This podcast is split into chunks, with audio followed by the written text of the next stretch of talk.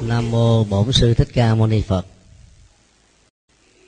Kính thưa đại đức trụ trì chùa Hà Tân cùng chư đại đức tăng, kính thưa toàn thể quý thiền hữu tri thức. Đây là lần thứ ba chúng tôi có duyên chia sẻ pháp thoại với toàn thể quý vị tại ngôi chùa này. Và lần này đó, đề tài chúng tôi xin chia sẻ là những chuyện quan trọng của kiếp người. Chuyện quan trọng thì nhiều lắm, tùy theo vị thế xã hội và chỗ đứng ở trong gia đình, công việc làm ăn, mà mỗi người có quan niệm về chuyện trọng đại của mình khác nhau. Nhưng khi nói đến chuyện quan trọng của kiếp người đó, thì dầu là ai, như thế nào, nam hay nữ, lớn hay nhỏ, đều giống nhau. Đã trải qua, đang đối diện và sẽ tiếp tục. Những chuyện quan trọng đó bao gồm thai giáo, tức là giáo dục con ở trong bào thai, thôi nôi và sinh nhật, tức là mừng đứa con 1 năm tuổi và tổ chức sinh nhật hàng năm. Lễ cưới, tức là ngày lên xe hoa, nối kết hai trái tim yêu thương để sống hạnh phúc với tư cách là người tại gia, người lập sự nghiệp, tức là phấn đấu vươn lên, tạo cơ nghiệp cho mình và giúp xã hội, quy tam bảo và sống đời sống tâm linh với niềm tin chánh tín.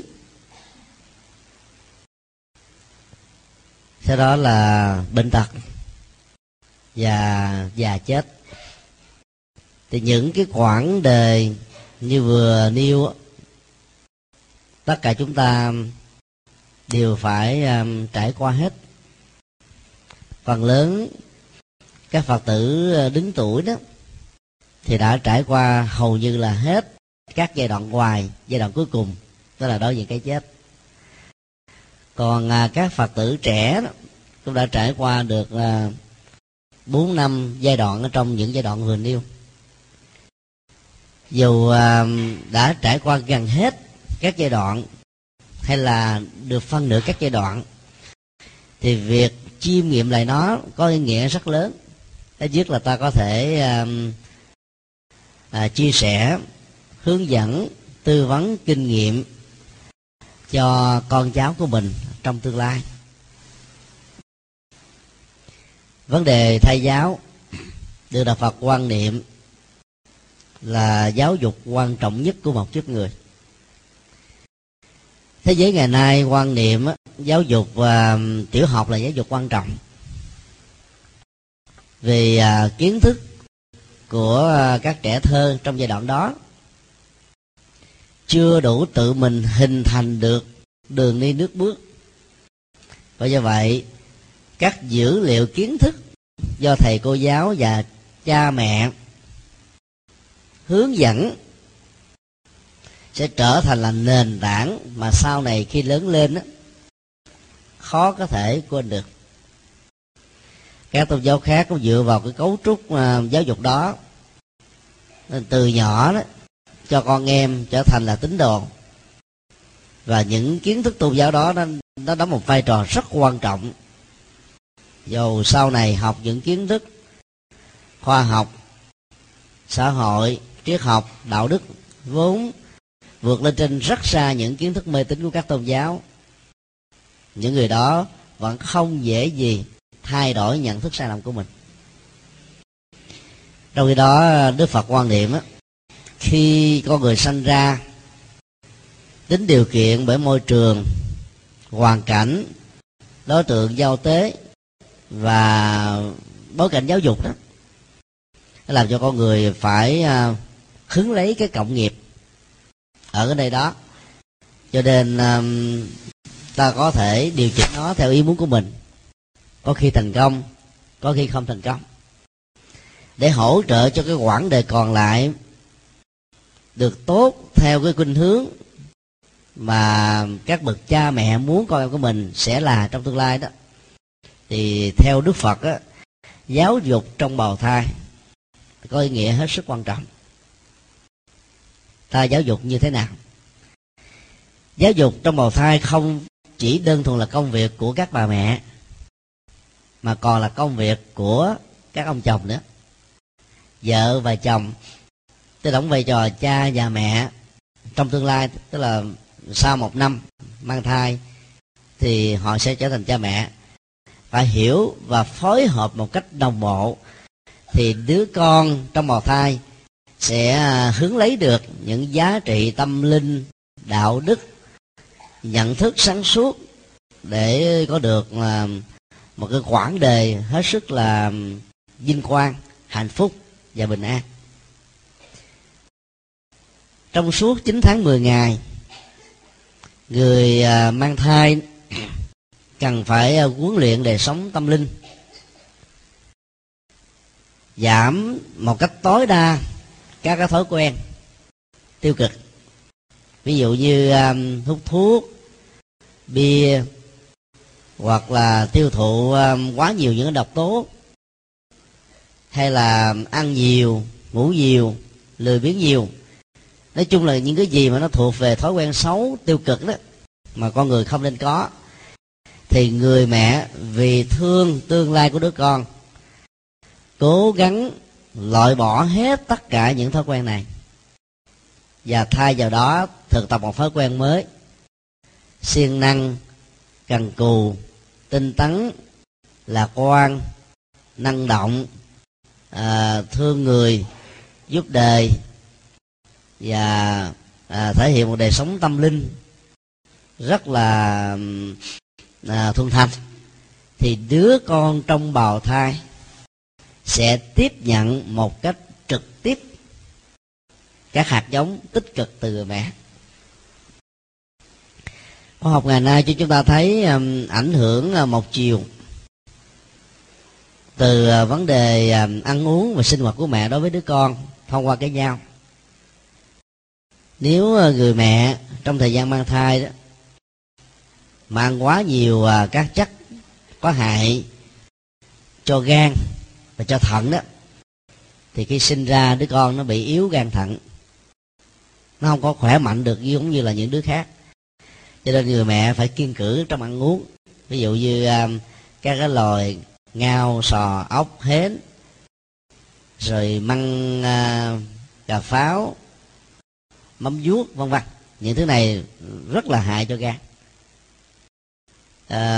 Tương tự rượu bia và các cái độc tố như là ma túy và những hình thái của nó, nếu người mẹ tiêu thụ vào thì đứa con bị chứng bệnh đau, tức là đừ đẳng, không phát triển được ý thức và có khả năng bị những cái dị tật bẩm sinh rất lớn. Do đó vì hạnh phúc của đứa con mà người mẹ nên kiềm chế và chuyển hóa những thói quen tiêu cực nếu có. Còn ai không có những thói quen tiêu cực đó thì ngược lại nên bồi dưỡng thêm những thói quen tích cực, thì đứa con trong bào thai sẽ hứng lấy được những hạt giống tốt lành này.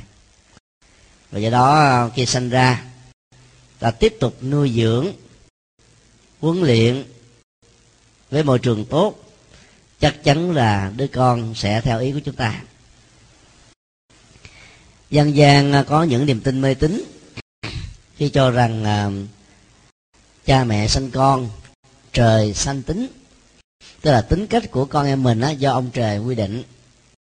Hiền lương hay là dữ dằn, siêng năng hay lười biếng, thành công hay thất bại, năng động hay là tiêu cực, đã được sắp xếp và an bài sẵn. Trong khi đó thì theo Đức Phật đó, không có ông trời, là do vậy cái tính cách của con em chúng ta không phải do Thượng Đế sắp xếp.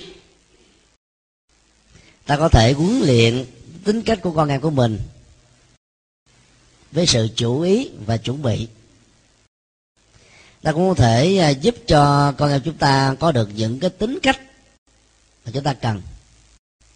Và thông qua những tính cách đó, con em chúng ta sẽ có được an vui, hạnh phúc và bình an trong cuộc đời.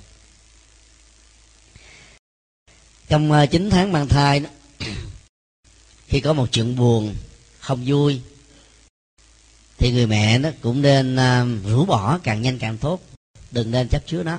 Phải thực tập hạnh buông xả để không ảnh hưởng trực tiếp đến đứa con, vì dòng cảm xúc người mẹ, thái độ, tư duy, nhận thức, quyết đoán đều ảnh hưởng ít nhiều đến đứa con trong bào thai. Vì lúc đó nó tiếp nhận một cách rất là trực tiếp và bị động. Cho nên thái độ, tâm lý, đời sống của chúng ta thế nào thì ít nhiều những dấu ấn đó để lại trên tâm của đứa con. Ngoài ra thì người mẹ nên quán tưởng hình ảnh của Đức Bồ Tát Quan Thế Âm, Bồ Tát Di Lặc và Đức Phật Thích Ca. Khi quán tưởng Bồ Tát Quan Thế Âm đó, thì ta liên tưởng đến hạt giống từ bi, tình thương, sự không sợ hãi, tấm lòng vị tha cứu đời. Quán tưởng nhiều và cố gắng thực tập theo những đức tính đó, thì đứa con trong bào thai sẽ mang những hạt giống này. Quán tưởng Bồ Tát Di Lặc với nụ cười hoan hỷ, với cái bụng tượng trưng cho sự rộng lượng, tha thứ, bao dung. Và ta cũng mong mỏi cho đứa con của mình có được những năng lượng tích cực này, thì ít nhiều con em chúng ta sẽ hướng lấy được nó. Quán tưởng Đức Phật Thích Ca, 32 tướng tốt, 80 vẻ đẹp, ta sẽ giúp cho đứa con đó có được những cái tướng tốt. Và quan trọng hơn đó, Đức Phật là biểu tượng của con người khám phá, năng động, tích cực, vô ngã, vị tha cao thượng nhất ở trong cuộc đời này, và không bao giờ chấp nhận sự thất bại, bỏ cuộc nửa chừng, để tìm kiếm cái hạnh phúc an vui cho mình và cho người. Ta cũng mong mỏi rằng ta đạt được một phần nào đó với những đức tính vừa nêu, và mong cho đứa con trong bào thai cũng đạt được. Nhìn chung đó là những cái hạt giống gì mình muốn cho đứa con mình có đó, thì ta có thể quán tưởng các bậc Phật và Bồ Tát mà mình gắn bó và gần gũi, để mong mỏi cho đứa con chúng ta cũng đạt được. Thì nhờ sự quán tưởng và thực tập có nghệ thuật này, con em chúng ta sẽ mang được những dấu ấn đó. Vấn đề thứ hai là thôi nôi và sinh nhật. Thôi nôi đó là một truyền thống của Phật giáo, ảnh hưởng đến đời sống dân gian. Tức là sinh nhật đầu đời của một đứa bé sau 1 năm được khai sinh từ người mẹ và người cha. Trong lễ thôi nôi đó, thì các bậc cha mẹ tại Việt Nam có thói quen đó là bày biện rất nhiều các cái vật chơi. Chủ ý đó là để cho con em của mình chọn. Thông qua việc chọn một cái vật nào đó, ta gián tiếp biết được rằng cái sở trường, sở thích để định hướng nghề nghiệp của chúng ở trong tương lai. Và rất tiếc đó là ngày nay đó các bậc phụ huynh lại không quan tâm đến điều đó, mà xem cái dịp thôi nôi đó để có cơ hội tiệc tùng. Nam á thì nhậu nhẹt, nữ á thì tâm sự chuyện trong nhà ngoài phố, ăn uống vui chơi giải trí hết à. Ta không quan tâm đến đứa con. Mà thôi nôi chính yếu là để dành cho đứa con được 1 tuổi, chứ không phải là cho mình.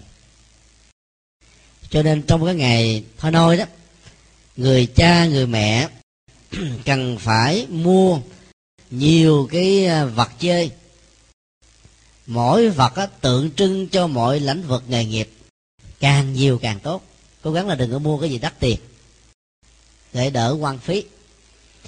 Thì khi mà đứa con á, chọn một cái vật nào đó không phải bỗng dưng, mà vì ở trong cái kho tàng tâm thức của đó vốn chứa đựng các hạt giống nghề nghiệp, thái độ, nhận thức, khuynh hướng và sở trường của kiếp gần nhất, cộng thêm với nhiều kiếp quá khứ.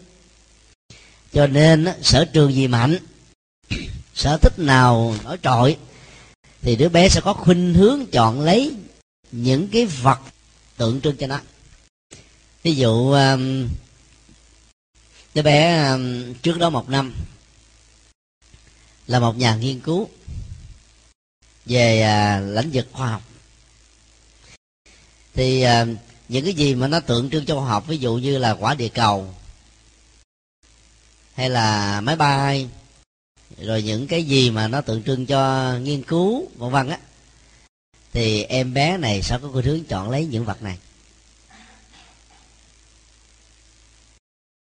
Tương tự, vật lựa chọn nào cũng có ý nghĩa liên hệ đến là định hướng nghề nghiệp của nó. Nếu ta thấy con em chọn những cái vật tượng cho những nghề nghiệp tốt á, thì ta nên đáng mừng và ghi chú ở trong nhật ký của mình, để khi lớn lên á, ta đầu tư cho con cháu mình vào lĩnh vực đó thì nó phát triển rất nhanh. Còn nếu nó lỡ chọn những cái vật mà tượng trưng cho những cái nghề mà mình không thích á, thì mình biết rằng là sở trường và sở thích của nó về cái này thật là nhiều. Nếu ta muốn thay đổi nghề nghiệp đó thì ta phải đầu tư một nghề nghiệp mới nhiều lần so với cái khuynh hướng mà nó chọn, thì nó mới có cái cơ hội thay thế được. Ví dụ nó cầm cái cuốc thì biết là nó thích cái công việc đồng áng cuốc đất, mệt mỏi lắm, mà mình không muốn nghề đó cho nó trong tương lai, thì ta nên đầu tư việc học cho nó gấp 5-6 lần so với một đứa bé bình thường thì nó mới giỏi được. Nếu nó lỡ mà cầm ống chích á, thì cũng có thể có hai nghĩa, có thể là bác sĩ, y tá, dược sĩ, những người làm công việc mang lại sức khỏe cho người khác, nhưng cũng có thể nó là một đứa hút chích. Cho nên để xác định rằng nó là con nghiện bị chết hay là người làm trong ngành y khoa, thì lúc đó ta để thêm cái tai nghe của bác sĩ đó. Mà nếu nó chọn tai nghe thì biết như vậy kiếp trước nó làm nghề bác sĩ chứ không phải là đứa hút chích, thì nên an tâm và khích lệ tư vấn để cho nó học về ngành y, thì việc thành công nó sẽ cao hơn những đứa bình thường. Dĩ nhiên tính khoa học của vấn đề này 100% thì không ai đảm bảo được, nhưng mà về phương diện tâm lý đó, ta có thể suy luận được cái sở thích, sở trường và khuynh hướng nghề nghiệp trong tương lai. Không phải bỗng dưng mà quý vị chọn cái áo màu vàng, màu đỏ, màu xanh, rồi màu này màu nọ, rồi có thiết kế hình thù này hình thù kia, vì phần lớn cái đó nó liên hệ đến sở thích của quý vị hết á, ngoài trừ bị bắt buộc phải mặc đồng phục ở trong các cơ quan, xí nghiệp để dạy quản lý về vấn đề an ninh thôi. Còn phần lớn nếu cho ta tự do, mỗi người có một cái gu riêng để chọn, từ ăn uống, mặc, trang trí nhà cho đến việc làm, hầu như không có cái gì ở trên đời này mà nó không có liên hệ đến sở thích và khuynh hướng của chúng ta. Thì đứa bé mới sơ sinh 1 tuổi nó cũng có những khuynh hướng như thế, mặc dù ý thức của nó ngay thời điểm đó chưa phát triển một cách trọn vẹn, nhưng cái khuynh hướng đó nó vẫn thể hiện một cách rõ nét. Bằng công thức này, các nhà sư Tây Tạng đã từ lâu áp dụng để tìm ra những vị tái sinh, và nhờ đó họ rút ngắn được thời gian đào luyện một vị chân tu thật học. Tất cả chúng ta đều là những người tái sinh hết á, nhưng mình không biết là mình là hậu thân của ai, kiếp trước mình là gì. Cho nên ta phải bắt đầu lại bằng con số gọi là 1, 2, 3, thay vì nó là con số 10, 20 với những hạt giống được tích tụ của kiếp trước. Một trong những cái dữ liệu để Phật giáo Tây Tạng chọn người tái sinh đó, là lấy những cái vật pháp khí mà khi còn sống đó, vị cao tăng đó thường sử dụng, Chẳng hạn như sâu chuỗi, nếu một vị hòa thượng nào đó sử dụng 60 năm, 50 năm thì dù nó cũ, vật liệu để làm nên chuỗi đó không có gì là quý, giá trị bán của nó chẳng bao nhiêu. Nhưng mà vì nó gắn bó với vị hòa thượng này vài chục năm trong cuộc đời làm đạo và dấn thân phụng sự, cho nên sâu chuỗi nó trở thành là cái gì đó rất là linh thiêng và quý báu. Thì khi mà ta đón một vị nào đó là hậu thân của vị hòa thượng này á, ta có thể bài sâu chuỗi đó cộng với nhiều sâu chuỗi quý trọng khác bằng vàng, ngọc ngà, châu báu, ngà voi, mã não, san hô, hộ pháp. Nếu là người tái sinh, hậu thân của vị hòa thượng đó, thì chắc chắn vị tái sinh này sẽ chọn lấy sâu chuỗi củ mềm chứ không chọn những cái sâu chuỗi khác. Là bởi vì sao? Cậu bé hay cô bé tái sinh này đó, khi nhìn thấy sâu chuỗi đó, nó tự động nhớ lại những cái đời sống sinh hoạt tâm linh của kiếp trước bằng trạng thái vô thức, và nó thấy nó rất là gần gũi hơn bất cứ một cái vật nào khác. Và tương tự ta áp dụng thêm 2-3 vật dụng thân quen khác còn lại để ta xác định cái tính cách. Cũng có nhiều vị hòa thượng đó, khi còn sống đó, có một cái nụ cười tươi lắm, chẳng hạn như vui lên một cái cười khả khả, giở hai cái tay ra rất là thoải mái, thông dong tự tại, không có câu chấp gì hết á. Thì cái cậu bé hậu thân đó nó cũng có ít nhiều cái tính cách đó. Khi mà mình quan sát cái cách cười thì thấy cười cũng giống như là vị hòa thượng. Cái cách đưa tay ra cũng giống như, mặc dầu đâu ai dạy nó cái cách đưa tay như thế này. Thì cái tính cái con người đã được mang theo trong quá trình tái sinh của con người. Cho nên dựa vào những yếu tố vừa nêu mà Phật giáo Tây Tạng đã thỉnh mời các vị tái sinh vào tuổi thứ 6, thứ 7 để phục hồi lại cái vai trò tâm linh của vị đó ở trong một pháp môn hay là trong một ngôi chùa. Còn Phật giáo Việt Nam chúng ta thì không quan tâm đến điều này, cho nên ta phải mất thời gian đào luyện ngay từ đầu, và hiệu quả là không cao. Có nhiều em bé 2-3 tuổi khi vào chùa, tối cha mẹ muốn dẫn về, nó không muốn về nữa. Dẫn về thì nó la khóc lên, để cho ở chùa nó im le, thì biết rằng nó là tái sinh của một vị tu sĩ nào đó của cái kiếp trước. Cho nên vào trong chùa thì có cảm giác thân quen thôi, mà ở nhà thấy nó không thoải mái. Hoặc là sanh ra đó, ăn đồ mặn không được, mà đồ chay thì thích lắm, thì biết rằng là kiếp trước đang chay trường. Rồi, bằng những cái phương pháp đó, trong thôi nôi đó ta có thể đào luyện được tính cách và cái khuynh hướng nghề nghiệp của con em của mình. Phương pháp như thế rất là khoa học và cũng rất tốt để giúp đỡ cho chúng ta định hướng hạnh phúc và nghề nghiệp của con em. Thứ ba đó là quy y và đời sống tâm linh. Khi con cái được sinh ra đó vài tuổi thì quý vị nên dẫn con em đến chùa làm lễ quy y.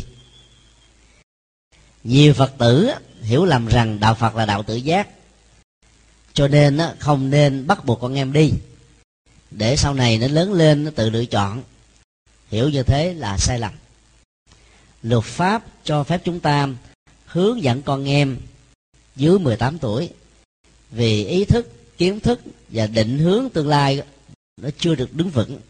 Sự hỗ trợ của cha mẹ trong tình huống này là một nhu cầu không thể thiếu. Tương tự Đức Phật dạy chúng ta cũng như thế.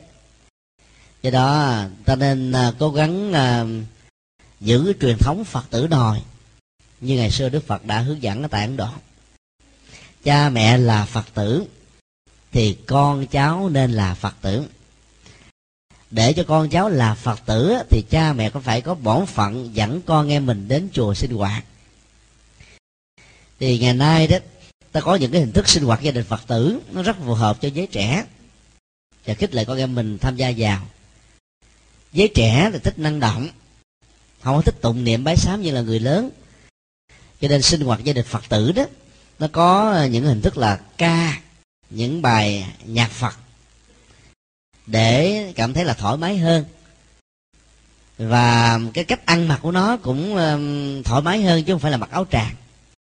và là các Phật tử lớn tuổi đó, ta nên thông cảm về những cái sinh hoạt này, chứ đừng bắt con em của mình phải lệ Phật quá nhiều, tụng niệm quá nhiều, niệm Phật quá nhiều, không có lợi ích. Chứ nó còn nhỏ, nó biết đâu về pháp môn đâu mà làm. Cho nên sinh hoạt tâm linh đó, nó phải thích hợp với lứa tuổi thì mới có được lợi lạc. Người lớn tuổi đó, đã trải qua các thăng trầm vinh nhục ở trong cuộc đời rồi, đến cái tuổi về hưu á, ta muốn dừng lại hết mọi thứ để tâm được bình an, thư lắng. Và do đó ta có cái thứ là tu sụt, tu rị, tu gắt củ kiệu, tu để chuẩn bị cái ngày cuối của cuộc đời. Còn tuổi trẻ đâu thế được, nó còn một quãng đời mấy chục năm để hưởng thụ, để sống an vui hạnh phúc, còn tương lai sự nghiệp. Cho nên á, tu với các em rất đơn giản, đó là lạy Phật, rồi sinh hoạt trong chùa, vui chơi giải trí, học giáo lý, đấu vui, vân vân. Như thế là đủ rồi, chứ đừng đòi hỏi cao hơn nữa. Trong tương lai chúng tôi sẽ soạn những cái nghi thức cho giới trẻ riêng, nghi thức cho người lớn tuổi riêng. Bởi vì sinh hoạt chung đó, nó không có hiệu quả. Thích hợp cho người lớn thì tuổi trẻ sẽ bỏ chùa, thích hợp cho tuổi trẻ thì người lớn cảm thấy nó không còn phù hợp nữa. Cho nên hướng dẫn con em quy càng sớm càng tốt. 2-3 tuổi quý vị cũng có thể dẫn cho con đến chùa quy y. Rồi đến 8-9 tuổi hay là 11-12 tuổi, khi con em mình hiểu khá rồi đó, ta quy lại thêm một lần nữa. Mà nếu như mà vẫn thấy là con em mình nó chưa có cái rung động tâm thức đó, thì đến 18-19 tuổi ta quy thêm một lần nữa, không sao. Cũng ngôi chùa đó, ông thầy đó, ta tổ chức quy 2-3 lần càng tốt. Nó giống như mình hâm nóng đó mà, học phải ôm, võ phải luyện. Thì vấn đề quy tam bảo, ta quy thêm lần thứ 2, lần thứ 3, lần thứ 4 càng tốt. Chỉ bằng cách này đó thì con em chúng ta mới trở thành là Phật tử nội. Mình đã trải qua giai đoạn đi tìm đạo và thấy rất rõ là không có tôn giáo nào hơn được đạo Phật. Thì không có lý do gì mà ta không hướng dẫn con em mình từ nhỏ. Tuổi trẻ mà đến với đạo Phật á, thì quãng đời còn lại của nó sẽ được hạnh phúc, năng động, lạc quan, yêu đời, vô ngã, vị tha, và không có rơi vào chủ nghĩa hưởng thụ để phải lãnh lấy nhiều cái hậu quả xấu. Còn về con đường tâm linh á, thì ta phải thấy rõ người tại gia khác với người xuất gia. Có rất nhiều Phật tử tại gia này tu gắt củ kiệu, một ngày 3-4 thời kinh như là người xuất gia vậy, nó không cần thiết lắm. Là người tại gia, mỗi một ngày quý vị tu một thời kinh là đủ rồi.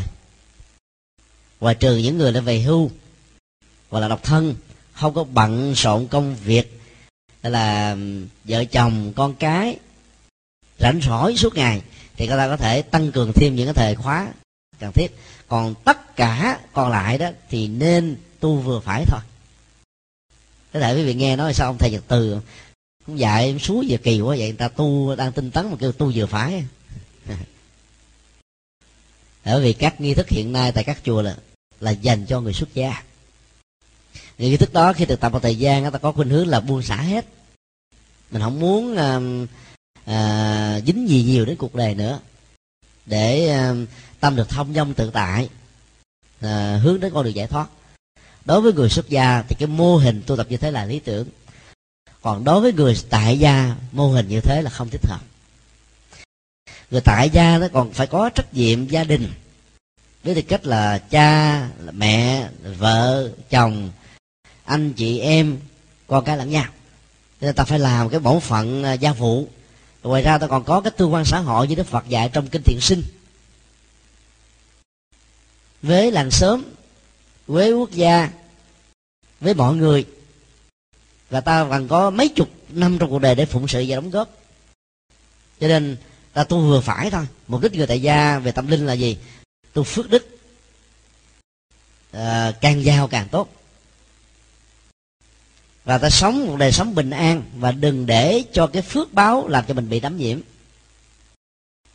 Có tiền bạc nhiều để ta có cơ hội nhường cơm xéo, giúp cho người vượt qua nỗi khổ niềm đau và đưa họ đến với đạo Phật. và phải dấn thân vào các lĩnh vực ngành nghề khác nhau để ta sống. Thì ở nhà đó mỗi người nên có một cái bàn thờ tam bảo, chúng tôi tạm gọi là bàn thờ hay là góc tâm linh. Góc tâm linh đó rất là cần thiết để nhất trong một ngày ta có một cái thời kinh ngắn 15 phút, 20 phút, 30 phút tùy theo thời gian cho phép, để sống một cách gần gũi với lời Phật dạy hơn. Chứ một tháng mà gõ mỏ có một lần thì giống như võ thuật mà nửa tháng mà mới ôn lại bài quyền thì tay chân nó cứng ngắc, đánh không được. Thì người tu học Phật cũng phải tinh tấn siêng năng. Tu học Phật thì phải theo chánh tín, thờ Phật, thờ cha mẹ như hai vị Phật trong nhà, thờ gia tiên của quyền thất tổ, để ta nhớ truyền thống xuất thân của mình, để phấn đấu phát huy truyền thống văn hóa đó. Không nên thờ các thượng đế của các tôn giáo, các thần linh ban phước giáng họa như niềm tin mê tín các tôn giáo khác đã gieo rắc. Cho đó người Phật tử chân chính thì không có thờ họ ở trong bàn thờ của mình. Ta không cần thờ mẹ sanh mẹ độ của thiên quyền nữ, quan thánh đế quân, thần tài táo quân và các vị thần linh khác. Không phải vì ta muốn đưa Đức Phật lên vị thế độc tôn, thì ta biết rất rõ theo tuệ giác Đức Phật dạy chúng ta là không có thượng đế thật, cũng không có thần linh nào can thiệp vào hạnh phúc hay là khổ đau của con người. Tất cả đều do hành vi và tự do ý chí của chúng ta tạo ra theo khuynh hướng tốt hoặc là xấu. Cho nên thay vì thờ các vị thần đó để o bế các ngài để được phước, thì Đức Phật dạy chúng ta hãy làm phước báo để ta có được hạnh phúc trong cuộc đời. Cho nên không cần thờ nữa. Ngoài bàn thờ Phật ra thì ta cần có một bàn thờ cha mẹ nếu cha mẹ đã quá cố, và cứu quyền thất tổ thật là trang trọng. Ở trong nhà thờ chừng đó là đủ rồi. Không nên thờ các vị lãnh đạo chính trị nếu không bị bắt buộc. Ở trong các điều lệ của các đảng phái đó mà không có quy định thì ta không nên thờ. Để thờ Phật và thờ cha mẹ ông bà tổ tiên là tốt nhất.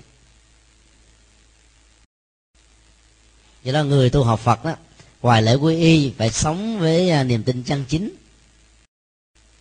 Tất cả đều quy chiếu vào nhân quả, không có tin hên xui may rủi, ngày tốt ngày xấu, rồi ngày xuất hành, ngày khai trương. Cái đó là của Nho giáo, rất mê tín, không có đúng đâu vào đâu hết. Ta không nên kiêng cữ như là trong dân gian kiêng đủ thứ đó. Tết không được quét nhà, sợ là của ra hết, mà không quét nhà nó dơ dái, ảnh hưởng đến vệ sinh. Chùa nào Tết mà không chịu quét lau nhiều lần là Phật tử không đến chùa đâu. Chùa quét càng sạch, lau càng sạch, trưng càng đẹp, Phật tử đến nùm nượp thôi. Tiền vô. Còn những cái phong tục kiêng cữ về chưng trái cây đầu Tết là ta không chưng chuối. Quý vị nhớ sao? Người ta nghĩ là chuối nhủi, ăn chuối nhủi suốt năm. Cho người đó ăn chuối cái chất bổ nó gấp 20 lần so với một trái nho. Nên ai mà buôn bán chuối vào cuối năm rồi đầu năm là ế dữ lắm, bán không được. Còn ăn cam á thì suốt năm cam chịu những cái khó khăn. Ăn xài đó thì suốt năm á tiêu xài hoang phí. Ăn thanh long á thì long đong cả đời. Ăn mặn á thì gần như là đắng cay chua chát mặn mòi.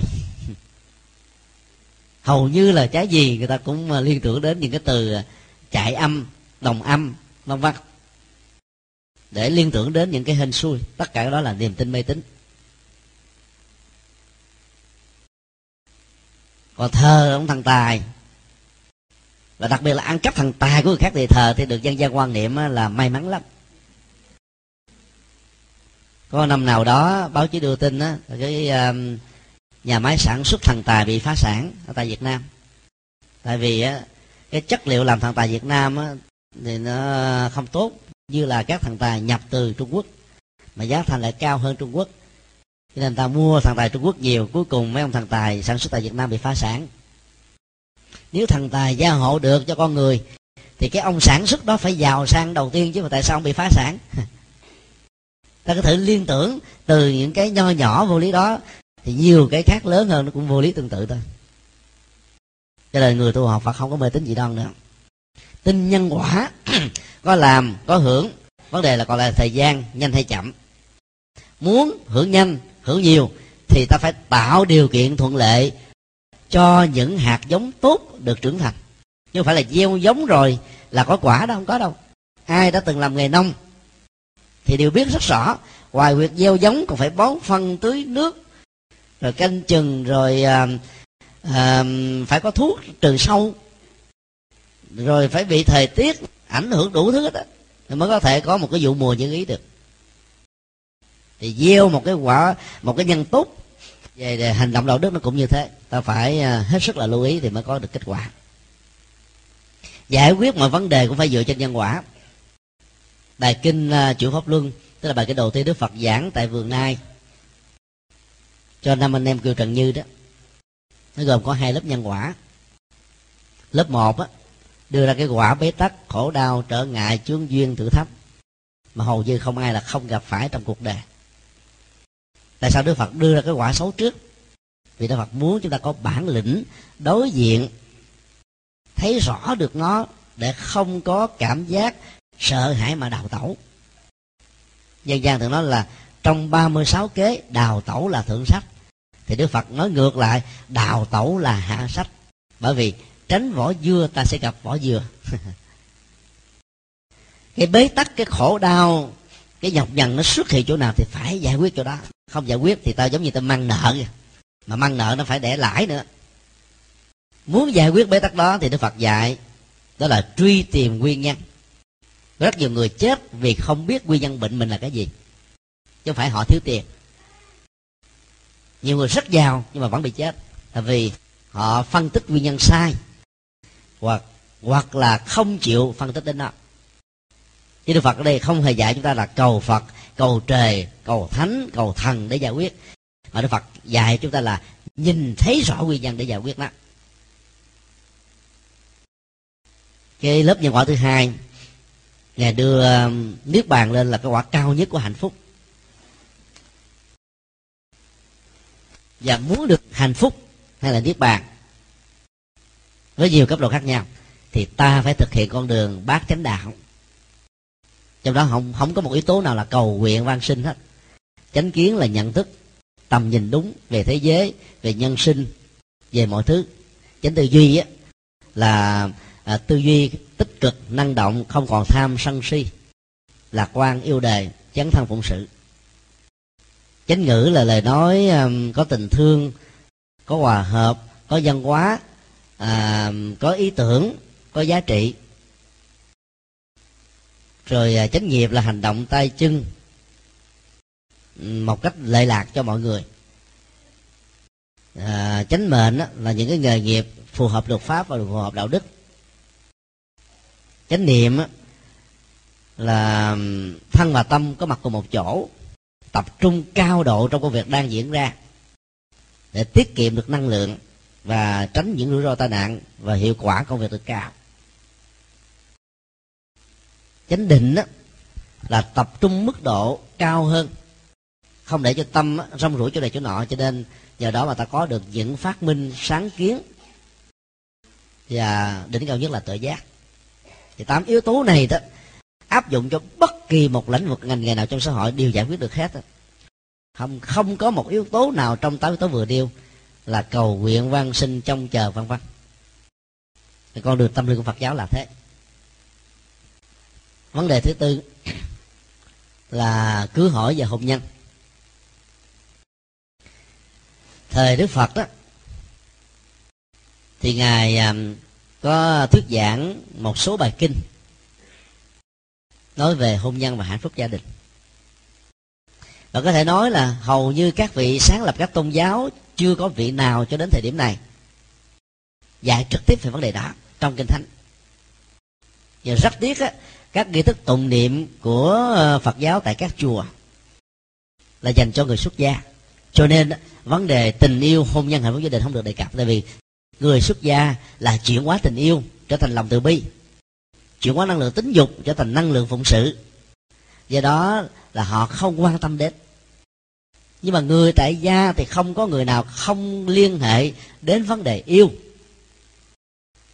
Dầu xấu cỡ nào đi nữa, bất hạnh cỡ nào đi nữa, cái nhu cầu yêu vẫn có, và yêu cho đến suốt cả cuộc đời.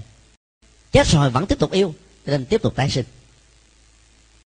Đức Phật không hề chối bỏ những bài giảng về những điều đó, vì Đức Phật biết rất rõ khi mà hướng dẫn tình yêu chân chính cho giới thanh thiếu niên đó, thì trong tương lai họ sẽ có được hạnh phúc gia đình, có một mái ấm bình an, và họ sẽ trở thành những Phật tử tương thành.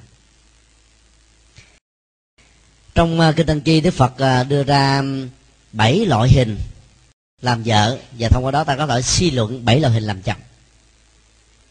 Vợ như mẹ, tức là có nhiều chị em phụ nữ lo chồng giống như người mẹ lo cho con, hay cuối cùng hạnh phúc không đảm bảo được. Người chồng đó có cảm giác là mình nhỏ bé rồi bị bao bọc quá nên không thích. Vợ như chị, tức là chăm sóc vợ như là người chị ruột chăm cho đứa em trai, nó còn không hay. Vợ như người em gái, tức là em gái cùng lắng nghe chỉ đạo hướng dẫn của người chồng thôi, chứ không có ý kiến quan điểm độc lập gì hết. Vợ như người bạn đồng hành, tức là nói đây là mô hình lý tưởng, tức là người vợ phải ngang hàng với người chồng, mà xem là bạn, cho nên ta không có đòi hỏi, ta không có ra lệnh, không có bắt buộc, không có nặng nhẹ, không chì chiết, để biết tôn trọng với người bạn, vì người bạn ta không muốn bao giờ làm mất lòng người ấy hết á. Mà người bạn thì mới đồng hành chúng ta lâu dài được. Bạn á thì luôn luôn á là phụng sự, và lấy niềm vui của sự phụng sự làm niềm vui của mình. Cho nên vợ chồng mà sống với nhau như thế thì hạnh phúc lâu dài lắm. Rồi vợ như là kẻ sát nhân, tức là dữ dằn như là sư tử Hà Đông, tối thiểu cũng như là sư tử Hà Tây, mà nặng hơn nữa là như là Hà Bá.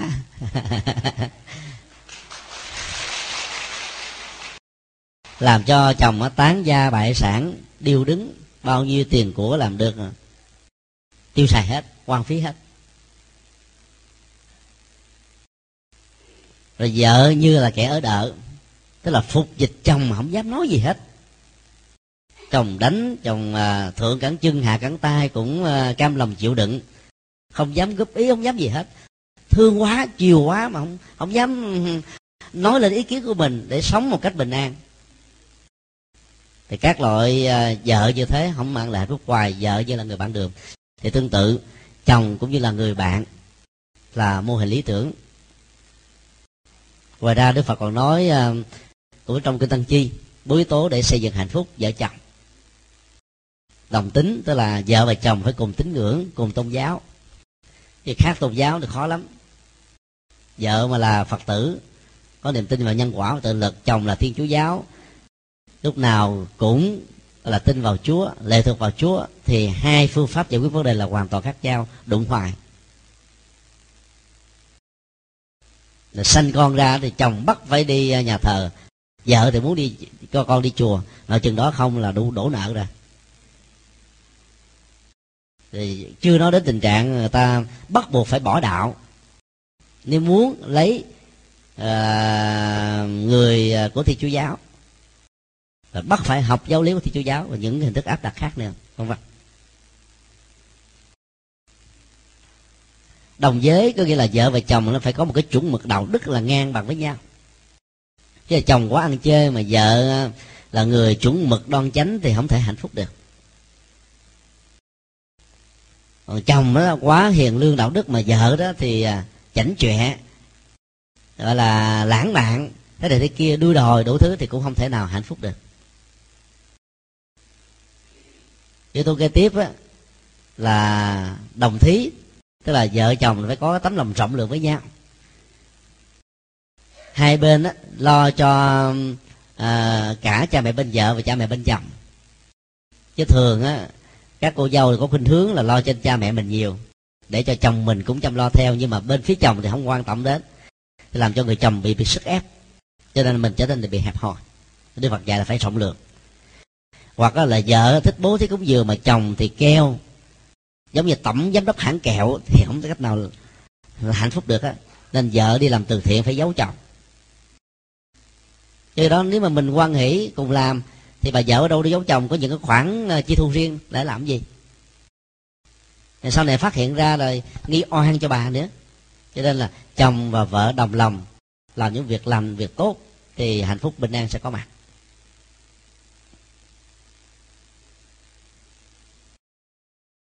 Và thứ tư là đồng chí, tức là lý tưởng, khuynh hướng, nhận thức nó gần tương thích với nhau.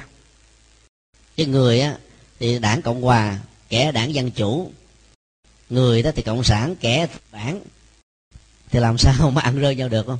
Chứ thành kẻ thù không, đối lập nhau không, không xài được, không ăn chung với nhau được. Rơi vào tình trạng là đồng sàng dị mộng, ở chung nhà, ăn chung mông, uống chung nước, đi chung đường, nắm tay dìu dắt nhau mà ý tướng hai người là đối lập. Tức là 4 yếu tố thiết lập nên đời sống hạnh phúc vợ chồng.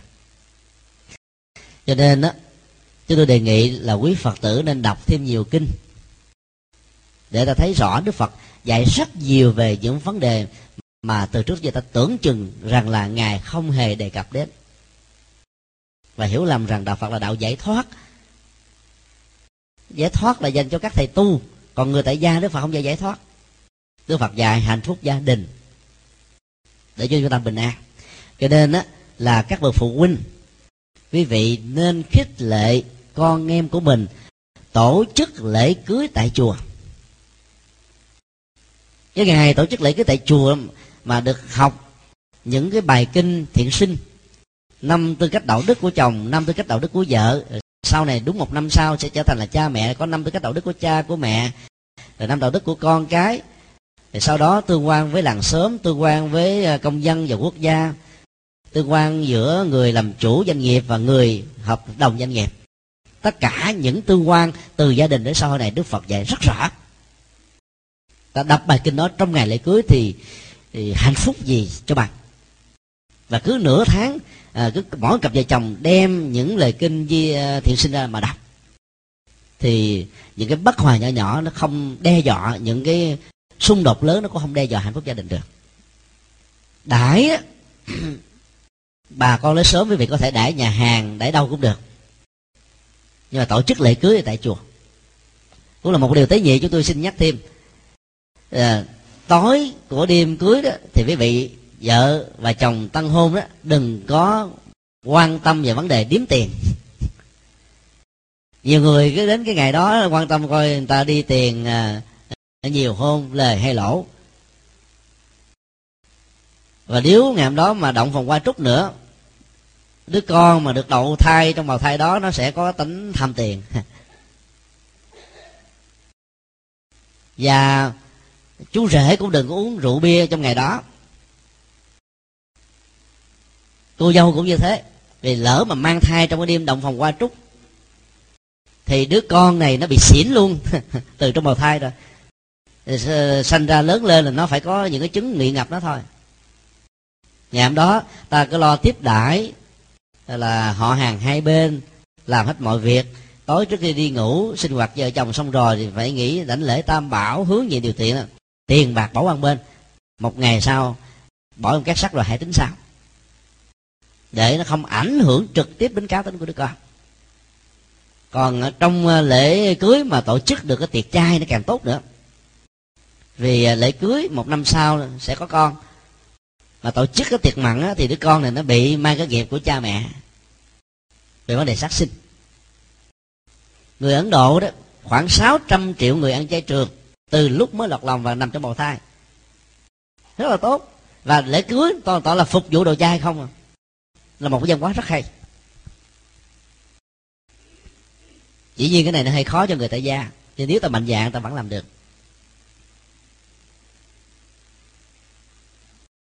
Tối thiểu là phải tổ chức lễ cưới tại chùa.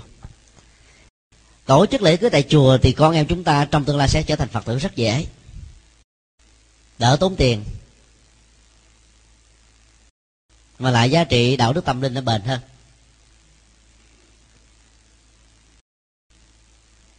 Vấn đề thứ năm là lập nghiệp. Sự nghiệp là mối quan tâm hàng đầu của tất cả chúng ta, phải không ạ? Ai mà không có nghề nghiệp là sầu lắm. Thất nghiệp làm cho con người trở nên buồn chán, cô đơn. Đến lúc rơi vào hoàn cảnh là nhàn cư vi bất thiện, tức là rảnh rỗi quá, không biết gì làm, cho nên là nạp thêm vào những cái thói hư tật xấu, làm những cái chuyện tào lao không đâu ra đâu hết. Ngay cả trong giai đoạn bị thất nghiệp hay là suy sụp công việc làm thì người tu học Phật phải khôn ngoan xử lý cảm xúc bằng việc quán tưởng vô ngã và vô thường. Tức là đừng để cho cái nỗi đau nó khống chế con người của mình lâu dài. Ta quán tưởng thế này: thân thể này chỉ đóng một vai trò chức năng, cho nên những bệnh tật khổ đau có trên nó là tạm thời thôi, nó không làm cho tôi phải đau đớn suốt cả cuộc đời. Gia tài, sự nghiệp, tiền bạc, tài của là sở hữu của tôi theo luật nhân quả và chỉ đóng vai trò chức năng, chứ nó không phải là của tôi vĩnh hằng. Cho nên mắc cái này, tôi chịu khó làm để gây dựng lại cái khác. Không nên chôn cái dòng cảm xúc khổ đau với sự mất mát đó và biến mình trở thành nạn nhân thêm một lần nữa. Để lập nghiệp mà một cách có hiệu quả cao đó, thì Đức Phật khuyên là có 5 nghề người Phật tử nên tránh. Thứ nhất, sản xuất và buôn bán vũ khí. Những quốc gia sản xuất vũ khí đó thường làm giàu. Ví dụ Hoa Kỳ là nước làm giàu bằng bán vũ khí hạng nặng trên toàn cầu. Vũ khí rất là đắt tiền. Rất nhiều nơi vẫn còn đi theo học thuyết của một nhà tư tưởng phương Tây đó, chuẩn bị chiến tranh là phương tiện tốt để bảo vệ hòa bình. Ý muốn nói là nếu mình có vũ khí hiện đại, lực lượng quân sự mạnh, thì không nước nào dám hó hé gây hấn, tranh sự, thôn tính, xâm lăng nước mình. Do đó mình sống được bình an. Cho nên khi các quốc gia mà có vũ khí mà muốn người ta không chống đối với mình thì thường biểu dương lực lượng bằng cách là thử quả tiễn, thử pháo, thử bom, thử này thứ nọ, dàn trận vân vân, để muốn cảnh báo với những cái nước mà đang hó hé cho mình là nếu đụng đến tôi sẽ sử dụng mọi biện pháp, ngay cả quân sự. Theo Đức Phật cái đó không phải là giải pháp lâu dài. Trong quá khứ đó, từ thế kỷ 19 trở về trước thì mạnh được yếu thua. Nếu là mạnh đem quân sự đi cắt đánh nước khác để biến nước đó trở thành là thuộc địa, thì công thức đó có thể áp dụng được. Còn từ thế kỷ 20, khi mà chủ nghĩa cộng sản lật đổ xóa sạch chủ nghĩa tư bản bóc lột, xâm lăng và thôn tính các quốc gia nghèo bằng chiêu bài, tức là đem văn hóa, khoa học và văn minh đến, thì ta thấy là thế giới đã chuyển sang một khuynh hướng hoàn toàn mới.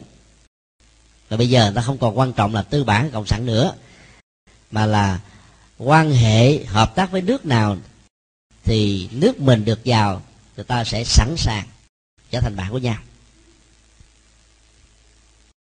Do đó ta không có sợ là vấn đề bị xâm lăng, ngoài trừ một vài nước nó có cái hận thù như là một lịch sử đó.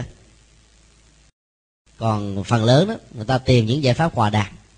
Cho nên để cho một quốc gia được cường thịnh thì ta không nên phát triển về vũ khí, mà phát triển về giáo dục, kinh tế, khoa học và các loại hình khác. Do đó người Phật tử đó nên bỏ cái lệ trước mắt, giàu lệ bao nhiêu đi nữa cũng không nên làm cái nghề sản xuất vũ khí và buôn bán đó, vì nó dẫn đến tình trạng là giết người hàng loạt, gây ăn oán giang hồ, hận thù tan tóc được ly. Cái mà chúng ta đạt được bằng tiền mặt bây giờ có thể là nhiều, nhưng mà hậu quả nhiều đề kiếp mà ta phải trả bằng cái nghề đó thì nó lớn hơn bội phần. Nghề thứ hai nên tránh là nghề buôn bán nô lệ, tức là làm giảm nhân phẩm của con người. Là hậu quả là sau này ta khó có thể trở thành một con người trong một bối cảnh văn hóa gia đình tốt được lắm, thậm chí có thể đào thai thành các loài động vật súc sinh nói chung để trả cái nghiệp xấu này. Nghề thứ ba là buôn hương bán phấn, tức là làm nghề lầu xanh. Vì cái nghề này nó làm cho rất nhiều người phải bị mê mẩn, chết mê chết mệt, phá hoại hạnh phúc gia đình. Rồi thậm chí là một cái phương tiện truyền bá những cái cơn bệnh của thế kỷ, tức là HIV và S, tức là cơn bệnh chết người. Cái nghiệp đó là cái nghiệp si mê, cái nghiệp và ái dục, cái nghiệp và lẳng quẳng. Nam cũng làm nghề đó, nữ cũng làm nghề đó, chứ phải nhất thiết là chỉ có nữ mà thôi.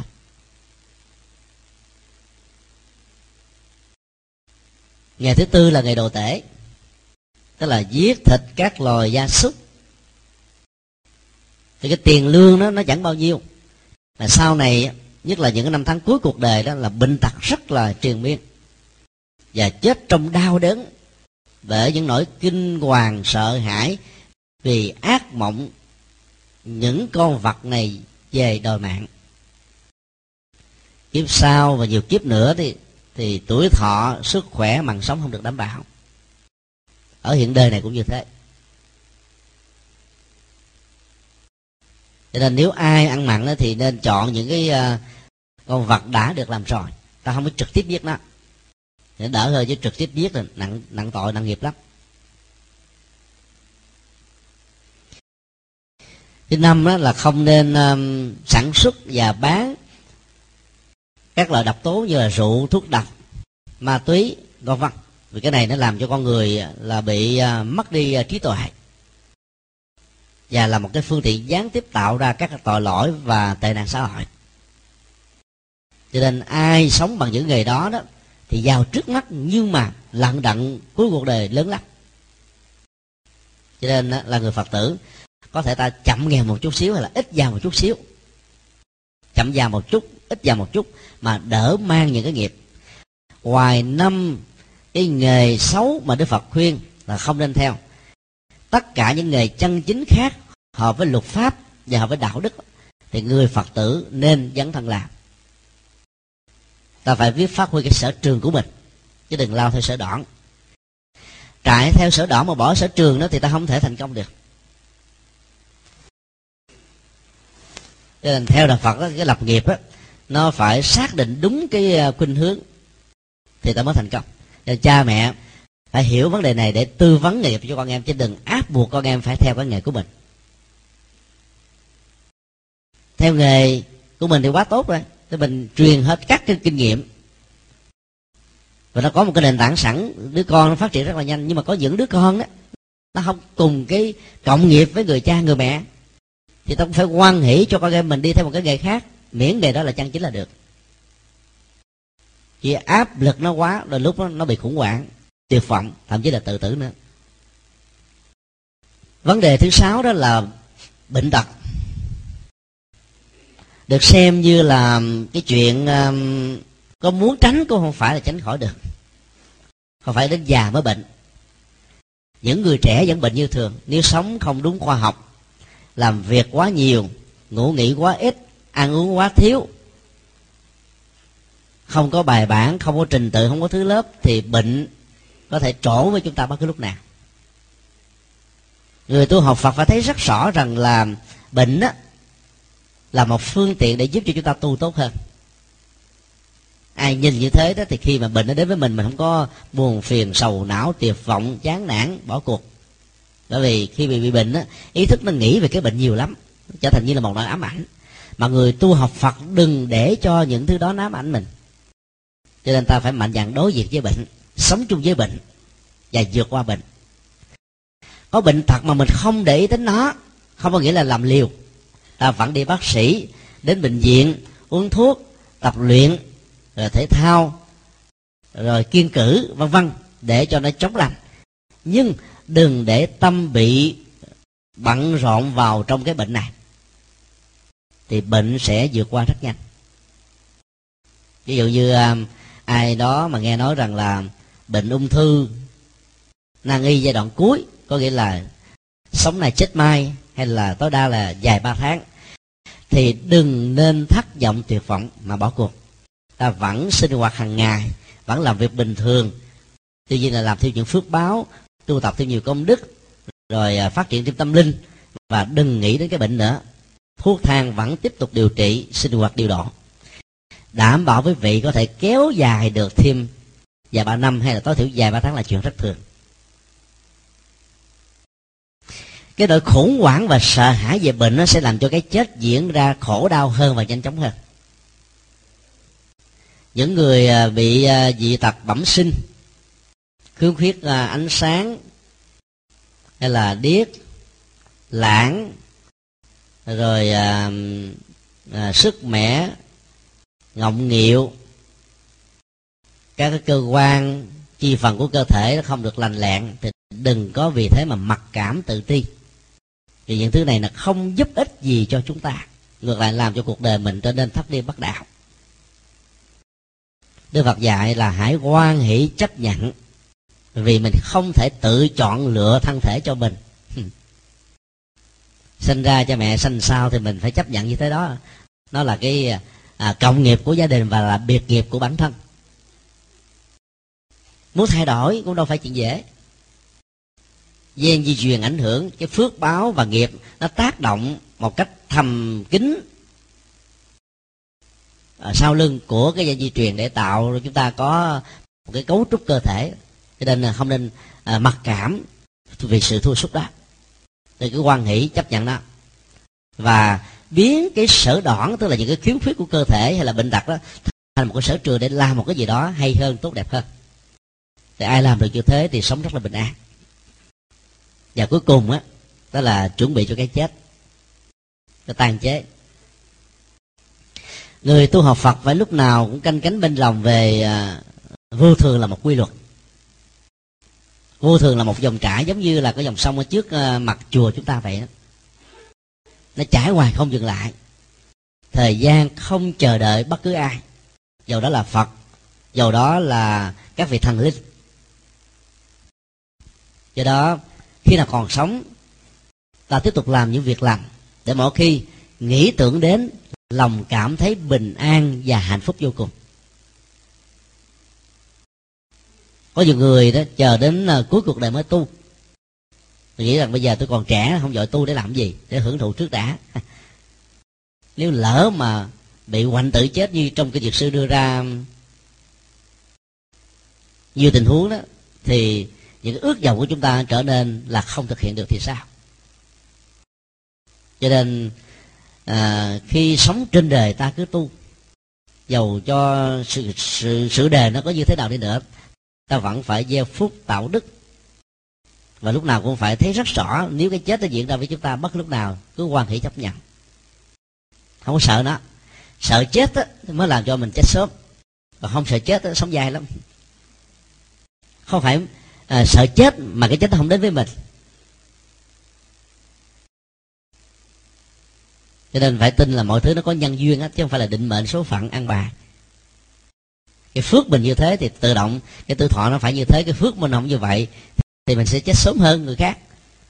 Theo Phật giáo á, là sống thọ hay chết thì không quan trọng, mà quan trọng là ta sống như thế nào, sống có ý nghĩa, có giá trị hay không. Mỗi khi nghĩ đến lòng mình cảm thấy hãnh diện, tự hào, hạnh phúc, bình an. Và quan trọng đến cái chất lượng và chất liệu của đời sống hơn là kéo dài nó theo cách này hay cách kia. Có rất nhiều người đối diện với cái chết mà vẫn sợ chết, không muốn chết. Có một lần một bà lão được các cháu dẫn đến chùa giác ngộ lễ Phật. Sau khi lễ xong đó thì những người cháu mới mời chúng tôi chụp hình lưu niệm với gia đình, và mời bà đứng vào kế cạnh. Bà nói thôi đừng chụp hình tôi. Thì các cháu cũng chiều theo, chụp xong xuôi với chúng tôi rồi. Chúng tôi mới hỏi bà lý do sao mà bà không muốn chụp hình. Chứ bà chỉ hai cái bàn hương linh nam và nữ đó, chụp hình lên bàn thờ sớm sao. Nhiều cụ lớn tuổi đó vẫn còn cái niềm tin mê tín như thế, nhất là chụp một mình nó sợ lắm, sợ lên bàn thờ. Đức Phật khi đối diện với cái chết thì Ngài nói rằng là cái thân thể của Ngài như một cỗ xe, và dạy chúng ta phải quan niệm tương tự như thế. Xe nó có nhiều loại, có loại xe bền, xe không bền, xe tốt, xe xấu. Cái thân thể này cũng vậy, có trường hợp phước báo nhiều về tuổi thọ đó thì chiếc xe đó, chiếc xe thân này nó chở chúng ta là 100 năm, 90 năm, 80 năm, 70 năm, 60 năm. Có những chiếc xe mà cái nghiệp tuổi thọ nó ít đó, thì nó chở ta chỉ vài chục năm thôi. Thì ta phải gọi là bản lĩnh mà chấp nhận nó, chứ không có nên kháng cự lại nó để làm gì. Vì cái chết nó không có chờ đợi ai, nó cũng không có thương lượng với ai, nó cũng không có bỏ cuộc với ai. Lúc nào nó đến thì nó cứ đến thôi. Cho nên người tu học Phật là lạc quan, tích cực, không có sợ gì hết á. Nhờ sống như thế, khi cái chết vô thường hay là đột tử hay là hoạn tử, chết bất đắc kỳ tử diễn ra, nó ta không có tiếc nuối về sự sống, và do đó ta tái sanh liền ngay lập tức. Và nếu như cái chết diễn ra theo cái trạng thái bình thường, già bệnh rồi chết á, thì người tu học Phật phải quán niệm rũ bỏ những nỗi đau trên thân, và đừng để cái nỗi đau trên thân nó khống chế nỗi đau của tâm. Đừng có sợ hãi, khủng hoảng. Mà muốn những cái giờ phút cuối cuộc đời ra đi nhẹ nhàng đó, thì người tu học Phật có kinh nghiệm á, nên căn phân sắp xếp mọi thứ khi mình còn sống, khi mình còn khỏe đó. Có nhiều người cha, người mẹ hay giận hờn con cái, nó không hiếu thảo với mình đó, nên không cần phải chia của gì hết. Giờ mình chết rồi nó muốn làm gì nó làm, giờ còn sống nó không có thèm cho nó cái gì hết trơn, vì nó không biết điều. Những người nghĩ như thế khi chết khó siêu lắm. Không biết là đứa con này nó dành như thế nào, nó giật ra làm sao, nó có đánh lộn với nhau không, tranh chấp nhau không. Nên tốt nhất là ta phải sắp xếp khi còn sống khỏe mạnh. Tệ hơn chút xíu thì ta làm di chúc. Tốt nhất là sắp xếp, còn không sắp xếp thì làm di chúc. Trong ghi chúc ghi rõ phần này cho ai, bao nhiêu phần trăm, các con như thế nào, cháu ra làm sao, ta làm công bằng để cho con em mình được thừa hưởng. Di chúc là chuyện phụ thuộc thôi, thứ yếu. Bởi vì khi có di chúc đó, nó tranh chấp nhau vậy lắm. Khi mình sắp xếp mà mình còn sống đó, con cái mình nó vì kính trọng mình mà nó không dám thế này thế kia. Rất nhiều gia đình gọi là tan nát tình thân thương chỉ vì tranh chấp về cái quyền thừa kế. Mà những người cha người mẹ cứ nghĩ rằng là mình không bao giờ chết, là không chịu di chúc, mà không chịu phân chia khi mình còn sống cả, để lại biết bao nhiêu nỗi đau cho người còn lại. Mà chết trong tình huống như thế thì khó siêu lắm. Hương linh cứ vất vưởng lo lắng cho con em của mình, cho gia tài sự của mình để lại. Nên trước lúc chết á, ta cứ nên quán là thân thể này không phải là của tôi không bị lệ thuộc vào nó. Nhà cửa gia tài sự nghiệp không phải là tôi, nó chỉ phục vụ tôi trong mấy chục năm, và bây giờ nó phải có cơ hội để phục vụ người khác thì ta mới ra đi được. Phải hoan hỷ cho cái việc kế thừa. Và khi mình nghĩ được như thế rồi, cái người kế thừa có như thế nào, kế thừa đúng cái từ sai không phải là mối quan tâm của người chuẩn bị ra đi, thì mới ra đi được dễ dàng. Thì lúc đó ta giữ cho tâm mình được bình an, nhớ về những phước báo, nhớ về Phật, nhớ về chánh pháp, nhớ về chư tăng, nhớ về những điều lành, để tâm được bình an vô sự. Như đức vua Bà Sa La đó, trước cái chết do đứa con bất hiếu là A Sạ Thế tạo ra soán ngôi. Mặc dầu ông rất là thương con, muốn cho con được kế ngôi, nhưng mà con vẫn soán ngôi ông. Thì Tân Bà Sa La đã hướng về núi linh thú và phát nguyện thế này: mong cho cái chết của con giờ phút này làm cho đứa con của con được tỉnh thức, mọi ăn quán giang hồ, hận thù nhiều đời kiếp giữa con và A Sạ Thế là con của con đến bây giờ là kết thúc, và mong Tam Bảo gia hộ làm sao để cho A Sạ Thế trở thành người tỉnh thức, và nhờ đó làm bậc minh quân cho nước Ma Kiệt Đà. Hận thù đã rũ bỏ hết. nhà vua ra đi rất là nhẹ nhàng. Thì lúc đó mà không rửa bỏ thì cái hận thù sẽ làm cho nhà vua tái sinh vào cảnh giới rất là xấu. Bất hạnh ở cuối cuộc đời rồi mà còn có thêm một cái cảnh giới tái sinh xấu nữa là điều không nên. Nên là người tu học Phật đó phải biết rửa bỏ hết mọi hận thù. Ai mà có lễ thời thốt nặng, như là tao chết tao không muốn nhìn thấy mặt mày, từ đây về sau tao với mày coi như là những người không thân quen, nó quyền rủa nặng nề quá, rồi khi chết là khó lắm. Cho nên ai mà lễ thờ thốt như thế là rũ bỏ hết đi.